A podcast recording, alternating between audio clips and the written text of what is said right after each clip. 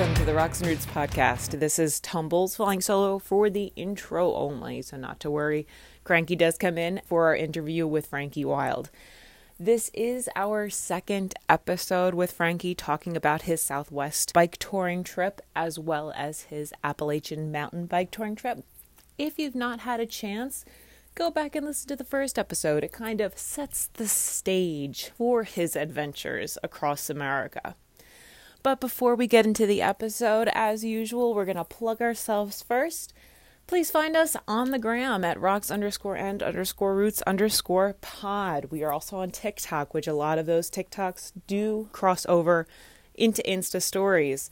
That's rocks underscore roots underscore podcast. Let's see. We do have the YouTube channel, which I do upload all of our episodes onto YouTube as well.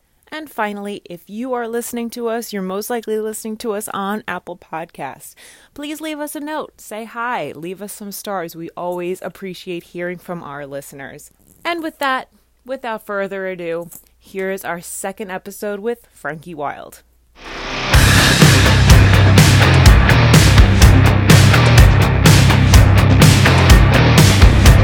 Hello, Frankie. We're back for part two. Welcome back. Thanks for having me back. Woohoo. Welcome. So, last week, we talked about a dangerous situation that you were in, a situation that you actually thought was potentially deadly. So, many people would ask, why do it if you're going to get into those situations? And obviously, there is a reason. So, let's talk about some of the positives from that Minnesota to Washington trip. What were some of the highlights? Absolutely. Yeah, there's there there was so many incredible experiences from that trip that, that I, I went into hoping to have, and and many that I didn't know were coming. Um, one of the things, and, and maybe depending on uh, how you grew up or where you live, this wouldn't seem exciting, but one of my goals was to uh, shoot a shoot a gun under a clear blue sky. Um, and I actually, about a week into the trip, got the opportunity to do that uh, with my one of my cousin's friend's parents. And that was that was pretty cool, but that's almost the low end of the totem pole. A few days after, my cousin and I ran into each other in Badlands National Park. The one of the days that we were exiting, we ran into this really, really generous family who just struck up a conversation with us on the road and actually offered us a place to stay in Rapid City, South Dakota, which is where we were heading anyway on our way towards Mount Rushmore. I, br- I bring this family up uh, specifically because they afforded us an opportunity that I had not anticipated on the trip, which was about two weeks down the road. A high school friend of the mother from the family that we stayed with in Rapid City, South Dakota, who raised horses as her profession, took us out on her huge property to ride horses for the very first time. Um, and I got to experience a day as a ranch hand, shoveling shit in a stable and uh, moving irrigation equipment um, on alfalfa fields and riding a horse and eating, uh, eating tacos made with ground elk meat that she had shot. That's amazing. Um, yeah. That was that was all a very, very cool experience, and just and just one of so many. Uh, probably the best fifteen minutes I've ever spent on any bicycle was descending. Oh, I'm going to have to look it up now. We got the opportunity to ride through Yellowstone National Park. Among the amazing things that we did there was riding through a herd of buffalo that had decided to camp and straddle the highway. I, I, I'll never forget it. I wish I had pictures or video of it, and I don't. My cousin and I have been riding all day because if, if you've been there, you know the park is enormous. It's never been to Yellowstone. It's like one hundred five miles from the northern to southern entrance. So even in a car, it's basically a day's drive. Yep. The whole first, uh, I think I think the first night we camped right outside the park in uh, uh, the Tetons. And then the first day in, we're riding pretty much sunrise to sunset. And at a certain point, we come up to a place where the traffic is dead standstill. And we don't know why. It could be a car accident. Who knows? Again, we have one of those wow moments. We come over a crest, and there is a massive herd of buffalo straddling both sides of the road. And my cousin and I for weeks had been told, do not approach wild buffalo. They are unpredictable. They can outrun you. They They're, fuck you up. Right. They we, you you could very easily get grievously injured. Yes. Getting close to a, I'm going to have to correct myself now, a bison. That's right. They're not um, buffalo. And after hearing this, uh, we're now inching towards a pack of buffalo. And very carefully, we threaded the needle, uh, going left and right as, as there were as there were bison walking down the road. I guess just showing the cars who's boss, and we would sort of sneak by one, looking at it through the windows, and everybody in this car would look at the buffalo and, and, and look at us, look at the buffalo and look at us. And um, to see wildlife completely defenseless that up close was a little scary, but it more than anything else, it was like uh, it was like being in a time machine. It was it was being in an environment that doesn't really exist anymore, um, in, in many places, and uh, incredibly exhilarating. In Yellowstone, we went in a boiling river where where uh, natural hot springs fed into, I think, the Yellowstone River. So a natural sauna, which was fantastic. How how long did you spend in Yellowstone uh, riding? I want to say four days. I think I think we were there four days. Um, we ended up going up the east side of Yellowstone, so we did not see Old Faithful, but we did see plenty of of, of wildlife. Now, I'm I'm not familiar with the geography of Yellowstone at all. Is the east side of the park a little bit more remote than the west side or the southern end? To be honest with you, I'd have to pull up a map. I don't know. Uh, we exited we exited into Montana um, at, a, at a place called Mammoth Springs, where there's sort of a, a bougie turn-of-the-century resort. And, yeah, beautiful. Yellow, Yellowstone is is... some of the best unspoiled nature I've ever been in. It is tremendously cold at night, even during the summer. That was the one place that I found myself wishing I had like proper, proper cold weather clothes. You, I would wake up when I, in the first episode when I described not wanting to get out of my tent until the sun hit it. The place that I think of first when I think of that moment of I'm not until the sun can touch me, I'm not leaving, is Yellowstone National Park. It is cold at night. Is that because um, of the elevation or yes. what? Okay. Definitely elevation. Um, what is, I'm asking you off the top of your head, but what is just the average elevation in the park that you were at? My guess would be probably most of, if not all of the park is, is above a mile above sea level. Whatever road we, I should have consulted Quinn. Um, I want to say we got up to about ninety, ninety-three, ninety-four hundred feet climbing wow. over uh, one mountain pass. Um, okay. That's yeah. nothing to sneeze at. Yeah, now, it, you felt colder in Yellowstone than you did in Glacier, because I found the same thing when I was in Glacier, that it, during the daytime it would be in the upper seventies, and then at night it would dip down to thirty-five degrees. I no, I agree. My experience, my experience of it was, and it must be, it might be humidity based. Mm. Was I was much colder at night in Yellowstone than I was in Glacier. That's fascinating. Um, I would say for me, after maybe even above Yellowstone, I would say for me, in terms of a place that I am in awe of, that I still think about, not every day, but I mean, I think about these trips all the time. Glacier National Park. I didn't know that anywhere in America looked like that. You get, you know, you get up to the top of, of Logan's Pass and you feel like you're in the Swiss Alps. It is completely surreal.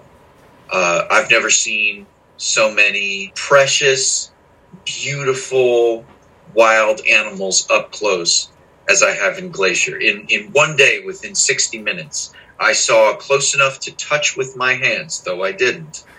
Um, bighorn sheep, marmots, mountain goats, and then the following day we saw a grizzly bear for breakfast, and the day after that uh my cousin my cousin and I uh, uh split split ways for the day. We took a rest day and he went for a hike, and I ended up riding out of the park to, towards Saint Mary and then up and back into the park to Manny Glacier.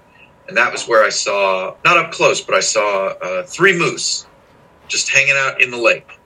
Now, for those who don't know Glacier at all, the going to the Sun Road is primarily an east-west road. Did you travel that entire road? Yes. Um, Did you yeah, go from traveled, the east to the west or west? Yeah, east? We traveled east to west. The climb, the climb going the opposite direction is, my understanding is that it's much longer.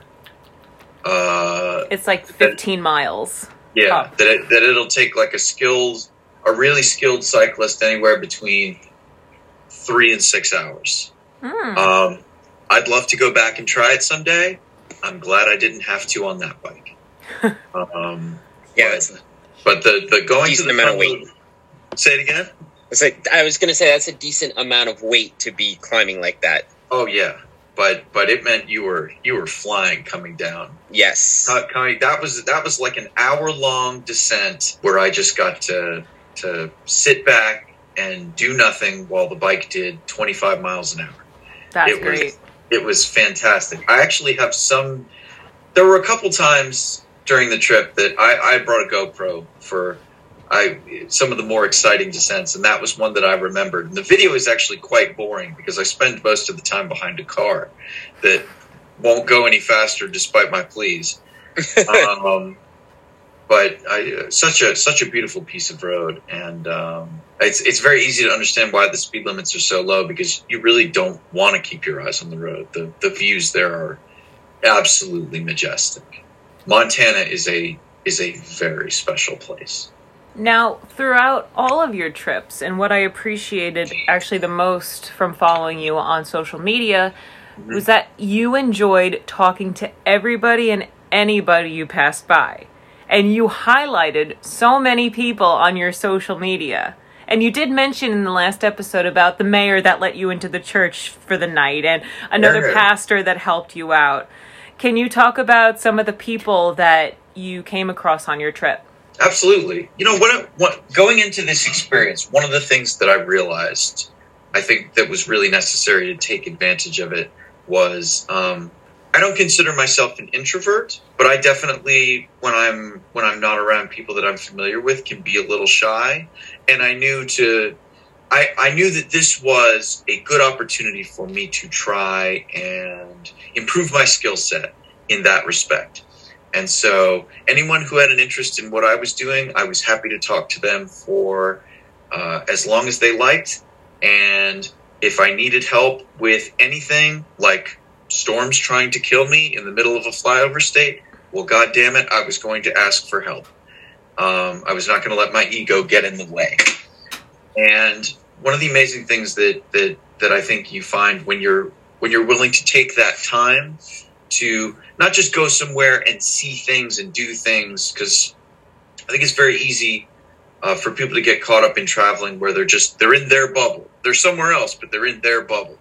What I've really liked about bike touring is the opportunity to not just not just really see and touch and bask things, but but to, but to you know to experience them on an interpersonal level. And and for that, you're talking to people. You'll talk to people you don't know about just about anything. And that comes up a lot more in my subsequent trips because I was alone. Even yeah, though that, that is a perfect segue, I'm going to pass it up. I do want to uh, mention what you're saying is also true for hiking. When you are out there on the trail with other hikers, normally in life when you meet someone, there's that moment of awkwardness. You're feeling each other out. What are you about? Um, they're figuring out You're figuring out what they're about. They're trying to figure out what you're about. And you have to go through a whole introduction. When you meet someone on trail, you don't have to do that because the ice is already broken. It sounds like you experienced something similar, even though you didn't meet other people who were bike packing. People are interested, like, what's all that shit on your bike? Like, why? Where are you going? So the ice is already broken. Um, it kind of sounds similar to what we experienced.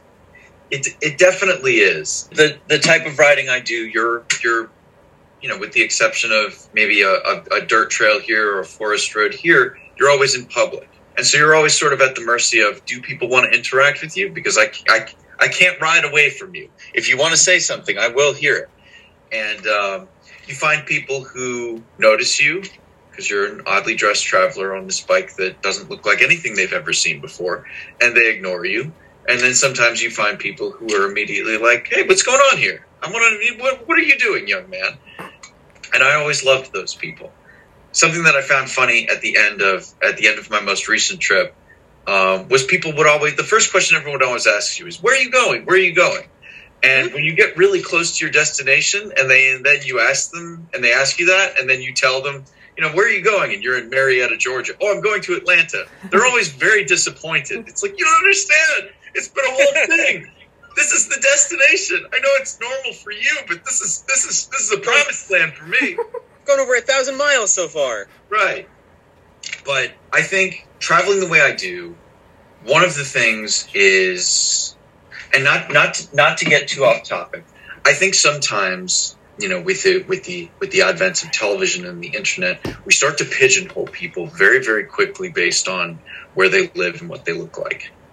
And one of the things that I found out traveling in some states where, you know, potentially people may look or think different than I do, or hobbies may be different than mine, is that we've all got a lot more in common than we realize. And, you know, it, it, in spite of whatever differences one, you know, I may have with other people, oftentimes if we're in the same place, we do have one big thing in common. For example, uh, if you're in a national park and someone else is there, you both know that nature is king. Um, and I really, really like that. Um, and I found I found strangers in national parks to be among the most generous people I've met, because we both recognize, without having said anything, that we are we are among majesty. That is, yeah, that's what I was saying. The yeah. I, you know, you have that awkward moment of breaking the ice. It's already done for you. Yeah. So, yeah, absolutely. Like, generally, the only thing that really divides people is preconceptions and politics. And when you remove that, people generally get along fine. We are social creatures. Um, all right, so let's get back to when, as soon as we finish an adventure in the car, or sometimes even before we're done, like the last day or whatever, it's like, well, what are we doing next? Like, was when we did like Cascade Porter, we're like, when are we doing the next one, as we're going up the mountain? Yes. Was it like that for you? When did you know you were going to the Southwest? Um, and how soon after your first trip did you start planning your second? Um, I would say two weeks to a month before we had wrapped up in Seattle. I definitely started to have those thoughts every day about, this doesn't end here. What are we doing next? Where can I go? What's the plan? Because one of the things I recognized as the trip was coming to a close was, oh, if you don't, if you don't get back out on the road again soon, you're gonna, you're gonna lose your mind. Yeah, I, I have a dovetail yeah. question. One of the things that's very common amongst long distance hikers is what they call post trail depression. You, yeah. Absolutely love it out there every day is an adren- adrenaline rush, and then when oh, yeah. you get home, it's your nine to five job. No one understands what the hell you did. You have trouble interacting with people. I yeah, I would say I would say with every trip, there's there's definitely a, a, a bit of a challenging come down. With the first one, I was very fortunate in that uh, I came back to a job, which wasn't always the case. And immediately when I came home from Seattle, I started to think about, okay, uh, when's the best time to take off work?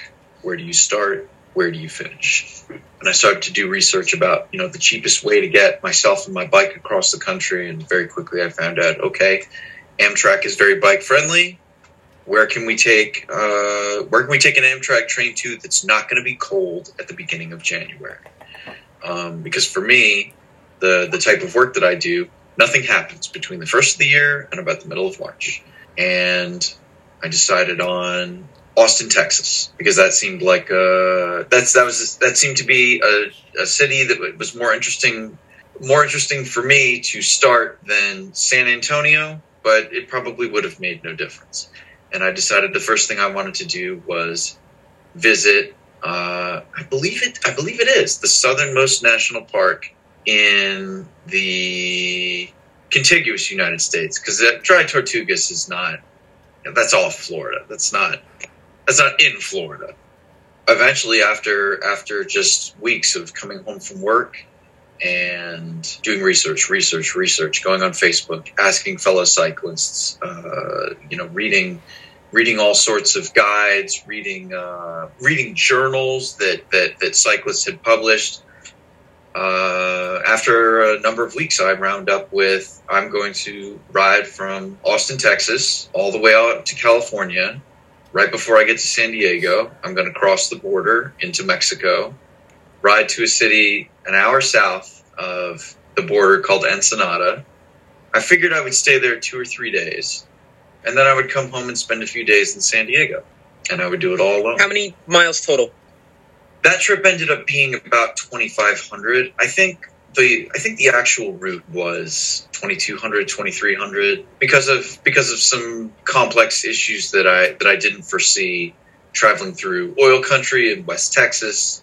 There was a detour, and then you know, e- even on rest days, if you're on a bicycle and you want to get to a restaurant or whatever, you're putting miles on the bike. So it ended up being yep. about twenty-five hundred miles in seven weeks. Hmm. Wow. Now, yeah. As we all know, the Southwest is very desolate. It um, is. What was your experience being so isolated out there? I remember thinking the big challenge of this trip, um, compared to the last trip, it wasn't going to be the cold weather. It wasn't going to be the really ambitious itinerary. Because I had planned out my days pretty well mm-hmm. in terms of what, what sort of mileage I would need to do from day to day. It was going to be being alone because it was something I was not very comfortable with when I was younger. There were many opportunities in my life that I know I had turned down, opportunities to go see bands I liked and all sorts of things because I was not comfortable doing things by myself. Mm-hmm. And it was on this trip that I decided this is a trait that you really want to rid yourself of as best you can. And why not? Maybe that maybe the best opportunity to do it is to do something that you now know you love so much. And it worked out really well uh, because Texas is incredibly remote. The I rode in the first seven days of the trip. I rode five hundred twenty miles, which may very well end up being the most I ever ride in seven days on a bicycle ever. On the end of the seventh day, I rode into Big Bend National Park after the park offices had closed. And I think, as I told you last week, I had to wild camp for the very first time, mm-hmm. um, having never gotten any training and without a permit. So no one knew where I was. I, I went to bed that night in Big Bend knowing absolutely nobody knows where you are. Your cell phone doesn't work, and no one can. And you don't have a you don't have a, a P L B. No so it was one very liberating. I, I, it, it, it was. It was another. It was another one of those sort of white knuckle. You're, you're gonna, you're gonna do it experiences. And I remember I just, just sort of trying to think back on everything my cousin had told me, and it was like, okay, you're not gonna cook tonight, and if you gotta, if you gotta use the bathroom, you're gonna use it down, way downwind from the tent. And the only thing that's gonna be in the tent is your body. Everything else is gonna. There was, thank God, there was a bear box. And and I and I uh, chained the bike to the bear box, and I woke up in the middle of the night and heard animals and didn't come out of my tent until the sun hit it, and it was the most grateful to be alive I'd been since Murdo. So I'm sorry if I'm confused. So there's a bear box, so it was a site. So when you say wild camping, I'm a little confused because... What do you mean by that exactly? What exactly oh, is the setup? Oh, may, oh maybe, maybe maybe I'm wrong here. Okay, so this was a backcountry campsite, was my understanding. Okay. Um, so there was a bear box, but that was it. There it was, was no not necessarily camp. Stealth. It was a dedicated Okay, that was site. My confusion. I did stealth camp later in the trip uh, okay. along the side of the highway in Texas and then again in uh, Arizona. But... This was in this was in Big Bend National Park, and it was a it was a backcountry campsite. So, yeah, I guess I guess I wasn't I was in a place where you're allowed to camp, but you do need a permit. Um, okay. And I guess yeah, I'm sorry, I was just so you forgone the permitting. I'm not that big a badass. I'm gonna tell on you. Told the ranger the next day, and they were like, we're going to keep this between us. And um, you're such a good guy. You telling the ranger. I, I was, I was, uh, you know, I felt like, first of all, I wanted to tell somebody I'd done it because I felt, I felt pretty accomplished. Um, that I hadn't been, you know, attacked by javelinas or coyotes or a bear. I needed somebody to know. And seeing as my phone didn't work, this was the first person I got to talk to. Hey, Mister Ranger. Good for you. That's usually, awesome. Unless you're a dick, usually they, they're, unless you're a dick or you meet a ranger that's a dick, they're not super crazy about it. And if you're friendly and you're respecting them and respecting the land, yeah, they'll yeah. work with you. Yeah. We've had similar experiences. Yeah, credit credit where credit's due. The uh, Rangers of Big Bend National Park, all pretty stand-up people. Awesome. So is there anything specifically different that you did on that trip than your first trip? Let's consult the notes. Um, so what did you learn and how did you apply it? So, you know, the, it, it, because I was alone, there were a lot of little things that I did different. You know, one of them was I, I ended up having to carry a lot more gear on this second trip than the first because you my, weren't sharing you know, anything. Uh, right. We're not sharing anything. My, you know, my cousin was able to carry a lot of the tools to work on a bike. Um, I now had to do that. I carried one of those um, mountain safety research water pumps for this because people had told me that finding access to clean water might be an issue in the Southwest.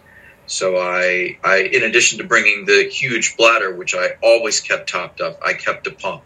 I never ended up having to use it, which I'm grateful for. It was a proper um, water pump. It was nothing like a Sawyer or anything. No, it no, it wasn't. What does a Sawyer look like? Tell me what a Sawyer, Sawyer looks squeeze like. Squeeze is about yay big. Okay, this this is a little bigger, and it had like a handle on it where what you would do is you would submerge a you would submerge a hose end into a thing of water. Yep. And, you know, do this motion, and you would. For fill those the who can't see this, which is everyone, we are making hand motions here. Right. The Sawyer it's, squeeze is about six to seven inches long, and your pump, I don't know. I got, I got it here somewhere. Oh, but yeah, again, visual aid, so, visual aid won't make a difference to people listening. Um, we. Can we recommend? Please. You may want to consider switching over to a Sawyer squeeze. It does the same thing as those pumps, yes, but it weighs far less. And it costs much less, too. It costs much less. You can put about ten thousand gallons through it unless it freezes and the rings pop. Um, and it attaches to a smart water bottle, or it comes with stupid bags that you should just throw away. So you may, if when you do your next trip, um, yeah. you could save some weight. You may want to consider. I will make a note of this. Yes, but but yeah, it was, it was a lot of it was a lot of things like that. Uh, having to carry a bit more gear because we weren't sharing anything. One of the one of the big changes was because I was alone and because these were the shorter and darker days, I had to be a lot more disciplined about mm-hmm. getting on the bike early. Oh, that's and riding. Right. It was wintertime, and I would say most most days I tried to get up either at dawn or about thirty to forty minutes before dawn. So by the time the sun came up, um, you were rolling. I was I was able to start at, at packing up the tent. I would usually okay. make my own. I would usually make my own breakfast, and I and I use a I use a spirit burner, not one of those um, like white gas stoves. And what's nice is you can burn anything in them, but they don't boil water fast. That's probably something I would change going into the next trip, but it's. Again, I get, my, I get my money's worth out of it. Okay. So, so you have a lot of versatility because you could burn white gas, you could burn kerosene, you can, as long as you clean your tank, you can burn anything in that, right? Gasoline, I can. I, I mean, if it burns, I can just alcohol stick in it. Yeah, but my the preferred fuel is, of course, just ethanol. Yes. Um. So again, I, I've burned that heat stuff that you get at gas stations in the Midwest that burns real dirty and, and is poison. In a pinch, you, you'll you'll make it work. Um, so you have the advantage there with versatility, but again, if you're looking to save weight, um, correct. Backpacking stoves, the Pocket Rocket two. The M S R makes that one. Yeah. Crystal Light, right? Yeah, uh, yeah, that was the model before the Pocket Rocket. Sounds okay. So wrong, doesn't it? it's, it's, it's a great name. They it's knew a what great name. Yes, they knew what they were doing. uh, but you lose your versatility because you have to burn their... Well, you don't have to burn M S R canisters, but you have to attach the canisters to it. You can't burn anything. Right. And so it's if you can't find compressed, compressed uh, flammable gas canisters, what do yep. you do? That and that so so most of most of my loadout, the reason the reason that it was versatile but not necessarily light was was down to copying what my cousin did, which he was very much about be as versatile as you can, don't worry about the weight. You'll be you'll be strong enough, and we don't you know, we're not trying to win a race. Right. Um, I like that philosophy. Yeah. So so for me the, the big change, because I was alone, because I didn't have anybody to motivate me, and because I only had a limited amount of daylight, and I don't. I don't like riding at night, and riding at night in the winter, so it gets cold. In the de- I mean, the desert. The desert in the summer. For anyone who doesn't know, really, the desert year round. There's a thirty to thirty-five degree temperature swing every day. You know, the the next trip that I'm researching, if you go out to if you go out to the Red Rock Desert in Utah, it can be one hundred five degrees at four o'clock in the afternoon, and sixty-five degrees at six o'clock in the morning. I have someone next to me who is nodding his head and saying, absolutely, yes. Yeah. And so the entire time that I was riding across the Southwest, you deal with that dramatic temperature swing. I would wake up and put on full cold weather gear, and by three o'clock in the afternoon, I'd be wearing a t-shirt. So versatility and discipline, absolutely necessary, particularly if you want to get anywhere. And so I, I think I think that was it. Because I was alone, because I knew I never really had anyone to bail me out. You know, I got I got very, very serious with my planning and, and my methodology of how I would start my days, how I would end my days. And I think that, that the necessity of becoming so much more disciplined made me not just not just like a better bike tourer or bike packer, but I think I think it made me a better cyclist in general. And those sorts of lessons of, okay, you've got a task, you want to get it completed, this is the best way to do it. That all spills over into your to your ordinary life when you get home. I can remember the third day of that trip was a really, really hard day because I ended up riding about thirty miles uh, into a headwind to get to a town about eighty miles outside of Del Rio, Texas, called Uvalde. And Uvalde is a little town that's about halfway between Del Rio, which is on the border of Mexico, and San Antonio. There's not a whole lot there aside from some game ranches. So I ended up finding a place to, to stay the night there. And I was looking at the the weather the night, that night before I went to bed. And I saw it's going to rain pretty hard overnight, and it's going to continue to rain until about ten o'clock in the morning. I'm not going to ride in the dark. But it would behoove me to wake up at six a.m., get dressed, make myself some breakfast, stretch, and be on the bike by eight. Because if you're willing to ride in the rain, there will be a tailwind behind you. And you have okay. to ride eighty miles. Frankie, I'm sorry, I have to interrupt you. Go ahead. So you woke up at six, but you weren't rolling till eight. Yeah. So like a two-hour wake up, make breakfast tumbles is... Um, this sounds so familiar. So, thank you very much. Without realizing it, you have validated. Did not validate shit. Okay. Fuck you. Um, you have validated my methodology. So, as you can tell, there is probably the really only conflict we have is scheduling. Because in the morning, I do exactly the same thing. Like a two you hour have to do you have to wash your face, and you got to put moisturizer on, then you got to do your nails, and shut the fuck up. No, like you you wake up, take your time with breakfast, pack up slowly, methodically. Is that kind of what you're saying, Frankie? um I mean, in this I I will say this, yeah, in the mornings, that's right, I definitely I I definitely like to I definitely like to take my time. Because I want to know that I'm doing everything right. Exactly. Um, I don't want to leave anything behind. If I'm this in a rush, I'm just okay. the rest of the morning. In, in this particular instance, I think the reason that I woke up at six to be on the bike at eight was I wanted to have time to get everything ready and then wait as long as possible for it to get as warm as it could and for the rain to, to, to get as low as it could without really losing that window of having a tailwind. Okay. Um, How often did it rain? On on the on the trip from Austin to California, I can distinctly remember riding in the rain three days.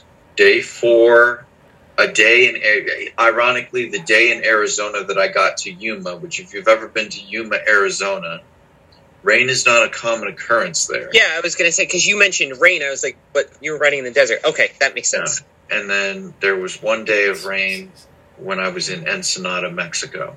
Now, speaking of Ensenada, go ahead. Uh, how long were you on your trip before you made it into Mexico, and how was the experience crossing the border? Uh, I th- I think I think I was on. I think at the point the point that I reached Mexico, I think I, I had been on the road five weeks. I think I'd been on okay. the road about thirty-five days, and in the in the days leading up to Mexico, because I realized I might want to stay more longer than I had initially planned, I ended up doing two centuries back to back, uh, which is one of the coolest things I've ever done on a fully loaded bike.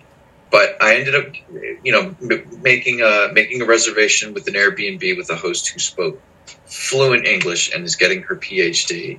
Um, Itzel, I hope you are listening, and thanks again for being so hospitable. Crossing the border, I didn't get a lot of sleep the night before. Uh, there's this phenomenon that happens in Southern California called the Santa Ana winds. Mm-hmm. And just at night, you'll get uh, these really, really strong intermittent gusts. And similar to what was happening to me that scary night in Murdo, I had these gusts that were coming along every thirty to forty seconds that were strong enough to pull my rainfly stakes out of the ground. But there was no rain, just wind. And I couldn't sleep through it because it was battering my tent. Um, and not to so mention having some post-traumatic stress from your Murdo experience. You, you, yeah, I'll never forget that. So that night I ended up uh, disassembling the tent and sort of laying the bike on it and then walking over to a to a bathroom and just sprawling the tent out on the shower floor and sleeping in there. I rode about, you know, from, from where I ended up staying right out right across the border. It was about a five-mile ride. You get to, you know, you get to the security people. You go into the, I, I don't even know what it's called. You go through customs. Um, I paid about twenty-five dollars in pesos for a visa. Uh, you can get into you can get into Mexico for, for without a visa for forty-eight hours, but I knew at this point that I was going to stay longer than that, so it was about twenty-five dollars for a six-month visa, and that was fine by me. And then you get, uh, at least for me on a bicycle, you get to the electric reinforced steel door. There's a bunch of guys with guns standing in front of it, and they ask me in perfect English, "Do you have anything to declare?" And I thought very carefully about, am I bringing anything into Mexico that I could be arrested for? And I knew I had a knife on me and bear spray on me. I don't own a gun. I know that gun laws in a lot of other countries are very, very strict. And I thought, okay, I think you're okay. Um, and I told them, no, I'm good. And they hit the button and unlocked the gate. And I pushed my bike into another country. And that was, that was a pretty scary moment. What? Before you continue, what city yeah. in Mexico um, was this? So the I was crossing the border into the into the city of Tecate, which is uh, it's a it's a it's a border town that is west of Mexicali and east of Tijuana. What's the border on our side? What state and what's the closest city on our side, so our listeners can get a geographical reference? I believe it is Potrero, California. Okay. And I stayed that I stayed the night before I entered Mexico in Potrero County Park for about uh, for about twenty dollars. So I go through customs and I go through this big uh, heavy metal door into Mexico. And the Santa Ana winds were still blowing that morning, so it was very dusty, and lots of people were walking down the street wearing ski goggles because the dust was getting kicked up so high. And the first thirty minutes or so, riding was was pretty uncomfortable because um, it was noisy. Because I have all this wind behind me, and I'm I'm I, and I know that I'm somewhere that that I'm not. You're not a citizen. You're, the training wheels are off. You are a guest here, and I don't know. What that were the What were the people like? I didn't really get to know until until I left Tecate, because it was just about me pedaling and getting out of the city.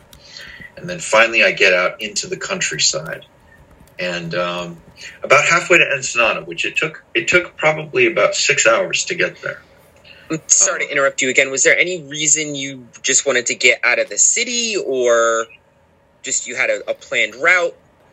I, I wanted to get to Ensenada by sundown, and okay. it, was a, it was about a sixty mile ride. And there was some elevation involved. I had to, I had to climb out of Tecate, which was kind of in a valley. So as soon as I, as soon as I made it out of Tecate and sort of made it over out of the bowl, over the, you know, over the mountains into sort of another beautiful green valley, the wind stopped, and I just got to look at beautiful farmland, and it was very peaceful. And about halfway there, a motorcycle rider passed me and waved, and he turned around and.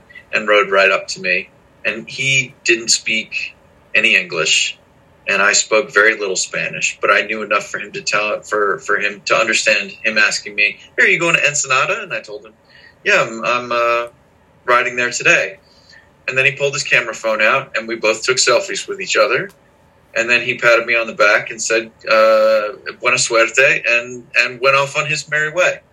And that was my that was my first experience with uh, anyone in the country of Mexico until until I made it into Ensenada, all the way to my Airbnb, where I met Itzel, my host, who was so gracious. Um, traveling traveling in another country, particularly alone, was really liberating and empowering. But but it was definitely. It was definitely right at the beginning an uncomfortable experience. You know, before before I left on this trip, I told a lot of people that I that I wanted to go into Mexico alone, and a lot of people cautioned me not to. And I know they did it with the best of intentions, and really all it did was motivate me to just go even more. And I think I think one of the things that I appreciated about the experience the most was that that experience of being a guest, of being an outsider. Nobody looks like me.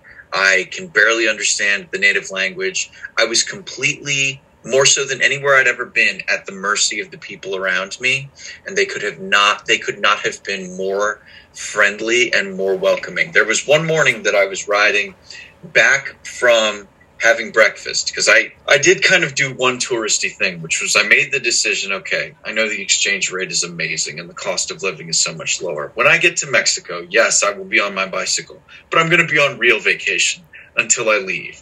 I'm not going to make any food. I'm going to go out to eat. Um, we're going to support the economy and just buy food. And, uh, and, and I can remember, I think it was the second day back, I was riding through a very, very busy intersection. And it was nine o'clock in the morning on a weekday, so everybody's going to work. And um, it's not hard to spot the tourists because um, I'm wearing cycling gear and I'm very, very pale. I don't even look Southern Californian. And this uh, friendly-looking guy, as he's watching me pedal by him, just says, "Welcome to Mexico, American boy." And uh, I thanked him and got a great chuckle out of that. It was uh, the people in Ensenada were very friendly, and what I thought, what I, what I appreciated about them was that they were forthcoming about if you don't have to spend any time. Because I actually went to a barbershop there and got my hair cut. Pretty much, pretty much every local I had spoken to told me, "You're going to be safe here. You're going to have a great time. If you don't have to spend any time in Tijuana, don't." You know, it's it's it's a it's a it's it's a bit of a raucous place because of the of the, the kind of stuff that goes on there. But you're you're going to be fine while you're here, and they were right. It's not so different than America in some ways. I mean, you go into some parts of some cities and it's not great. You go into suburban areas and it's a lot better. Yeah, everywhere's got good places and bad places. Yeah. But I found on the balance, I don't think I, th- I don't think Mexico was different than I expected, because I I felt like where a lot of people cautioned me against going by myself from a place of fear, I knew I knew the people there would be good and, and welcoming. And um, well, what most Americans know of foreign countries, they know from popular culture and movies. So if you watch Man on Fire, I love Denzel Washington, but if you watch Man on Fire, right, that's your image of Mexico. And yes, it is a very corrupt country. Yes, it is, you know, ruled by a lot of drug lords, but that's not the entire country. And like you said, if you stay to the countryside, you're going to be fine. So when people are cautioning you, they're cautioning you out of what they know. And unfortunately, what we know is from popular culture. Yeah, no, that's, that's definitely true. When I was in Big Bend, before I left, I actually met someone else who was from New Jersey, a fellow traveler, a guy named John John Connors. I mean, you, you'll probably have to meet. I, I don't John Connor? I, I doubt he'll care, um, but who knows? Maybe you want to mute his last name. Uh, I met a motorcyclist named John. John was a long-haul truck driver, born and raised in Jersey City, and I was astounded that I had run into someone who lived maybe thirty minutes away from my building in one of the most remote places in the country. John was actually uh, riding his black B M W G S adventure bike to Panama and back for the second time. And we got to, and, and he was one of those first people who, who, when I told him what I was planning on doing, riding my bike into Mexico alone, he was one of the first people who said, "You're going to have a great time. You're going to love it." And he talked about seeing the cartel. And seeing, you'll see the cartel, you'll see the military, you'll see the police, and pay them no interest, they will pay you yep. no interest, because you're just you're just there to, to see the sights and have a good time. And that was the truth. Yeah, they're um, they're not interested in you. Yep, I passed through a military checkpoint on my bicycle in in uh, in Mexico, and they could not have been less interested. I asked them if they wanted to see my passport and look at my bike. And whatever they were looking for, I could not have possibly had it, because yep. they went me right through. I, lo- I loved my time in Baja, and I don't know when it'll happen, but I would definitely like to. Uh, there's a there's a route called the Baja Divide, um, where you ride from the. I don't know if it's a loop or it's an out and back, and I, it, it's been a while since I looked at it. But you you basically ride from um, San Diego down to Cabo San Lucas and back, and I'd either like to do that or do a larger ride from the western coast of the United States down to uh, Patagonia. When you do that, we will have you back on. But we are coming up on an hour almost already. Oh, wow. Oh, or not. No. Yeah, like that time just flew. Should we do so, a third I, I will talk about this as much as you want, guys. Well, what I was going to suggest was your last trip we are actually familiar with. Um, you spent a lot of time in Shenandoah and the Appalachians. Yeah. So we are familiar with that. A lot of our listeners are familiar with that. We normally end the sh- each show with having our guest tell a tale trail, some story from their adventures that uh, they think might be interesting. So why don't we do that? If you wouldn't mind sharing a trail tale about your final trip through uh, the Appalachians and through um, Shenandoah, just give us a highlight, some sort of interesting story from that trip. From from trip three. So what do you? What's juiciest to you guys? Because there's there's there's I mean, there's good stories. There's not so good stories. It's danger, excitement, whatever you want. Cells. All right, let me think about those. Those, because a, a lot happened. If you could give us a fifteen second summary, point to point, how many miles, who did you go with for that trip? So, so my third tour was from Pittsburgh, Pennsylvania to Atlanta, Georgia. That's amazing. We rode, uh, a couple of friends of mine joined me for uh, var- varying lengths of time, but we rode the Greater Great Allegheny Passage uh, Rail Trail um, from Pittsburgh to Cumberland, Maryland. Then we kind of came up with uh, our own route down to the Front Royal Northern entrance of Shenandoah National Park. Very familiar. I'm so done with that damn park. Three of us, three of us rode through Shenandoah National Park together, and then I rode down the Blue Ridge Parkway by myself, across the Smokies, and then down through northern Georgia to uh, uh, the city, the, the city of my father's youth, Atlanta, Georgia.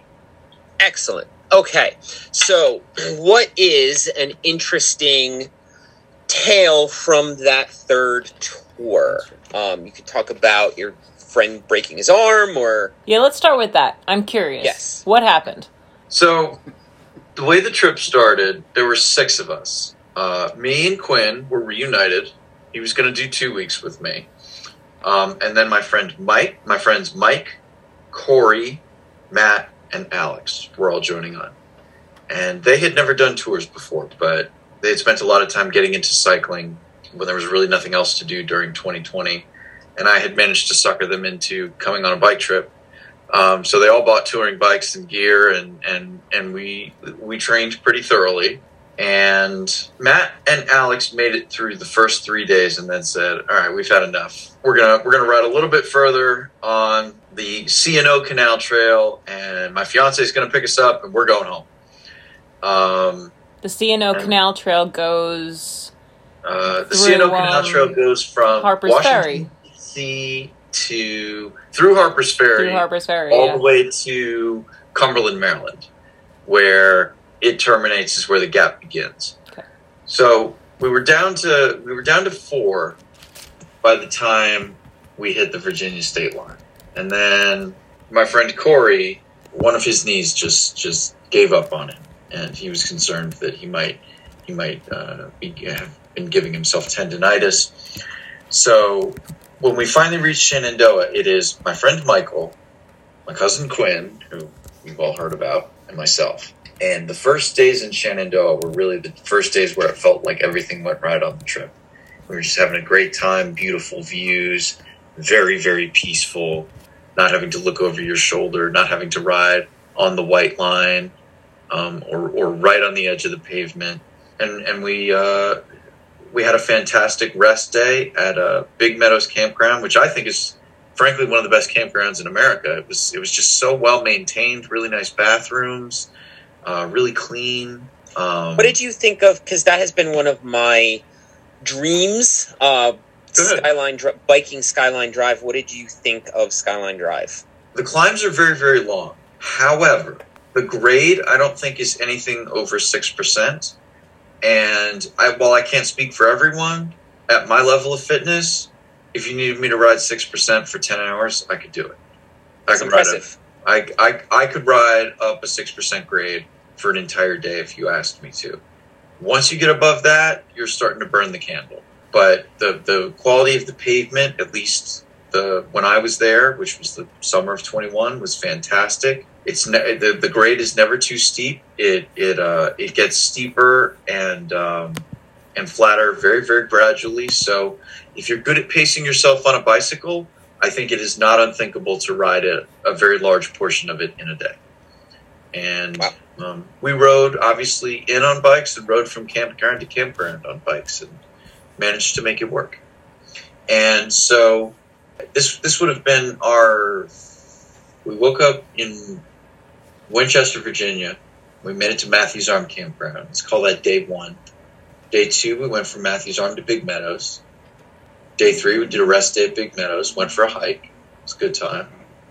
Didn't I like how your rest days are hikes. You know, it's, it's that's that's the trip. Um, I, maybe that seems silly.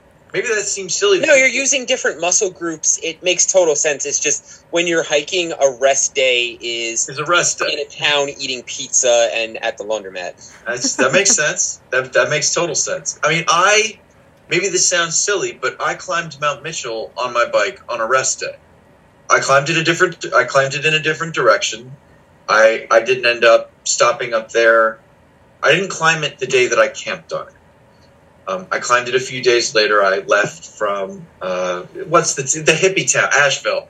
I left from Asheville, and I rode the thirty-five miles up to the top of Mount Mitchell. I, my bike was unloaded, so I was flying, and did seventy miles and eight thousand feet of gain in one day. That was very cool. But let's get back to Mike breaking his arm. So day four, we go up to the to the fancy lodge. you know, the hundred-year-old fancy lodge that's right adjacent to Big Meadows. We get breakfast, and we're having a great breakfast, talking about how amazing the trip is, and and it's it's really unfortunate that Mike's going home in two or three days, but we're going to make the most of it. We're going to make it to Loft Mountain Campground, do a rest day there, go for some hikes, have a great time. And during this summer, they were doing some maintenance on the roads, and um, generally there was some signage, but I guess there wasn't that morning.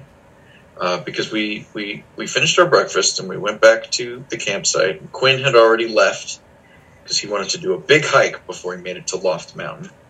Mike and I packed up our stuff and we got on our bikes and we turned out of we turned out of the uh, the loop road onto Skyline Drive, and I made it about a half a mile down the road, and then I saw uh, like a pull off, and I thought, great, this is downhill. I'm gonna I'm gonna. get off here and hop off the bike real quick and pull out my phone and get a get a flyby video of Mike going by. Because I, I really tried my best to get picture and video of my friends so that they had something to show their girlfriends, their children someday, um, to just enjoy. Because this might be the only time they go on an adventure like yeah. this. But it won't be the last time I go. So I'm getting up to this pull-off, and I'm really excited. And I start to I start to make my way off onto the shoulder, and my handlebars jerk really hard to the left, completely out of nowhere. And before I know it, I've been thrown to the ground, and I'm sliding with the bike on top of me. And I slide to a stop, and about a second or two goes by, and I realize, okay, you didn't get knocked out, and you didn't break anything. Because if you broke any, I've because I've broken my thumb before. Um, so if you broke any, and if you broke any bones or you lost consciousness, you, you'd probably know by now. And the next thought to me was, Mike's behind me. I have to tell him, don't follow me onto the shoulder. And by the time I had had that thought, I could hear him hitting the ground behind me. Ooh. Mike's a really good guy. Mike's, Mike's one of my closest friends. And, um, he's known me for a long time. And, and on the, on the last episode that we spoke, I talked about the bike accident that I had had that put me in the hospital. Mike was very aware that, that I had had a traumatic brain injury as a result of a bike accident. And so the moment he hit the ground, he got up having seen me not move because I was pinned under my bike.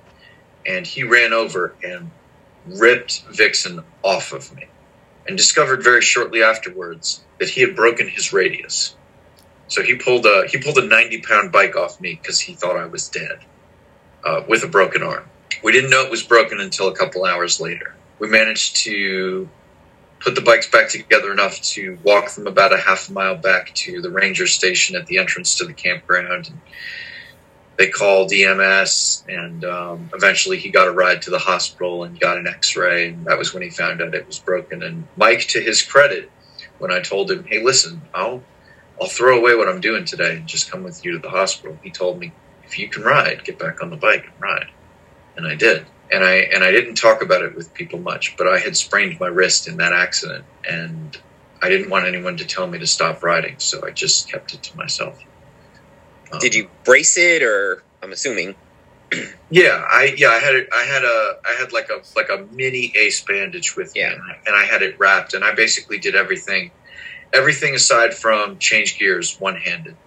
Yeah, for about, for about four or five days. And then by the end of the trip, my hand was back to one hundred percent. But I had a pretty sore wrist for a while. I, I got very, very lucky, and Mike just didn't. What was his recovery time? Uh, he came back and started seeing a physical therapist, and he was in a – he never had to be in a cast, fortunately. It was a very minor break. He ended up being in a sling for about six weeks. He still goes to physical therapy from time to time because uh, he came down very hard on his shoulder, and that still seems to be bothering him.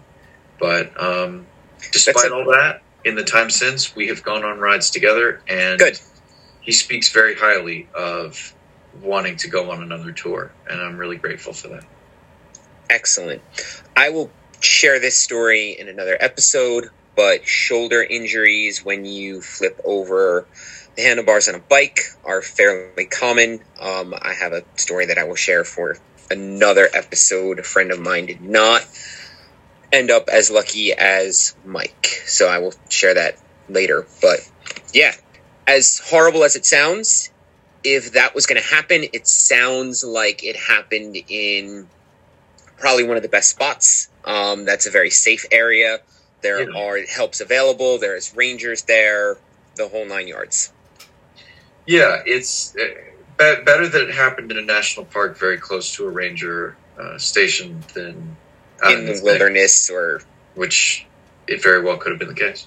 Yes. Excellent. I think that is a good place to end it, guys. That was absolutely fantastic, Frankie. Um, would you like to plug your social medias, websites, yeah. any anything you got? Sure. Um, I don't. I don't have a lot of resources as far as the trip goes right now. But if you'd like to see pictures of my adventures, if you'd like to talk about them, tell me about your adventures. You can find me on Instagram at Wild Across America. That's W I L D E Across America. And um, you can find pictures from all three adventures there, and we can talk about cycling. And um, I Frankie loves this stuff, so please contact him and chat with him. Please do. Uh, this is this is my favorite thing to talk about. I'd love to talk about my adventures, your adventures, potential adventures together. Uh, I do not discriminate. Um, cool. But yeah, find me at Wild Across America on Instagram, and down the road, who knows? All right. Excellent. Thank you very much, sir. And we will definitely have you back on uh, once you do your next trip. Love it. Excellent. Thank you so much, Frankie. Thanks, Frankie. All right. Always a pleasure. All right. Thank you. Good night. Good night.